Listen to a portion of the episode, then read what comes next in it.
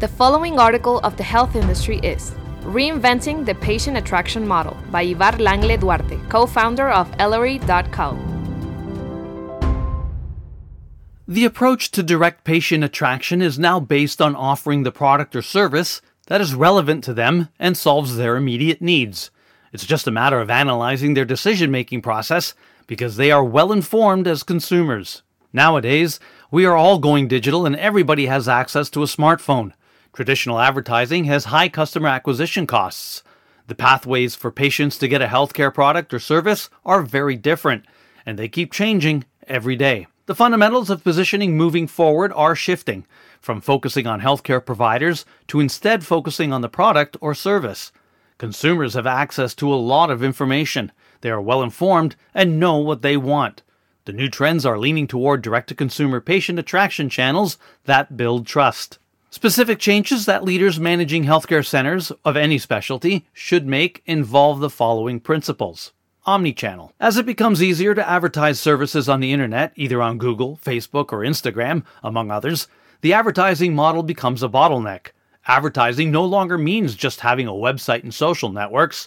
Nowadays, anyone can come along and start competing against a Facebook or Instagram page. It's not complicated at all to have a social media manager posting lots of content and talking to a community of potential clients to get a product or service. Because of this, the customer acquisition cost is getting higher, and products and services are less profitable. That is why omnichannel is important to be connected with the patient. O2O platforms. A new generation of emerging online to offline, or O2O, platforms in the healthcare sector begins to emerge to meet the information needs of patients. They will have to be analyzed based on their immediate attention and trust-building models. To talk about O2O platforms is to keep in mind a new patient attraction model, where all interactions are measured and analyzed in real time, working with indicators to make daily adjustments to profitability. The variability of the investment is now decided based on the profitability of the channel in which the investment is made, where things are not always the same. Decisions are made on a daily basis, and thus, there is no secret recipe. Products and services do not sell, stories and information do. Differentiation. Products or services can no longer be for everyone. It's too risky to offer a service that's meant for everyone.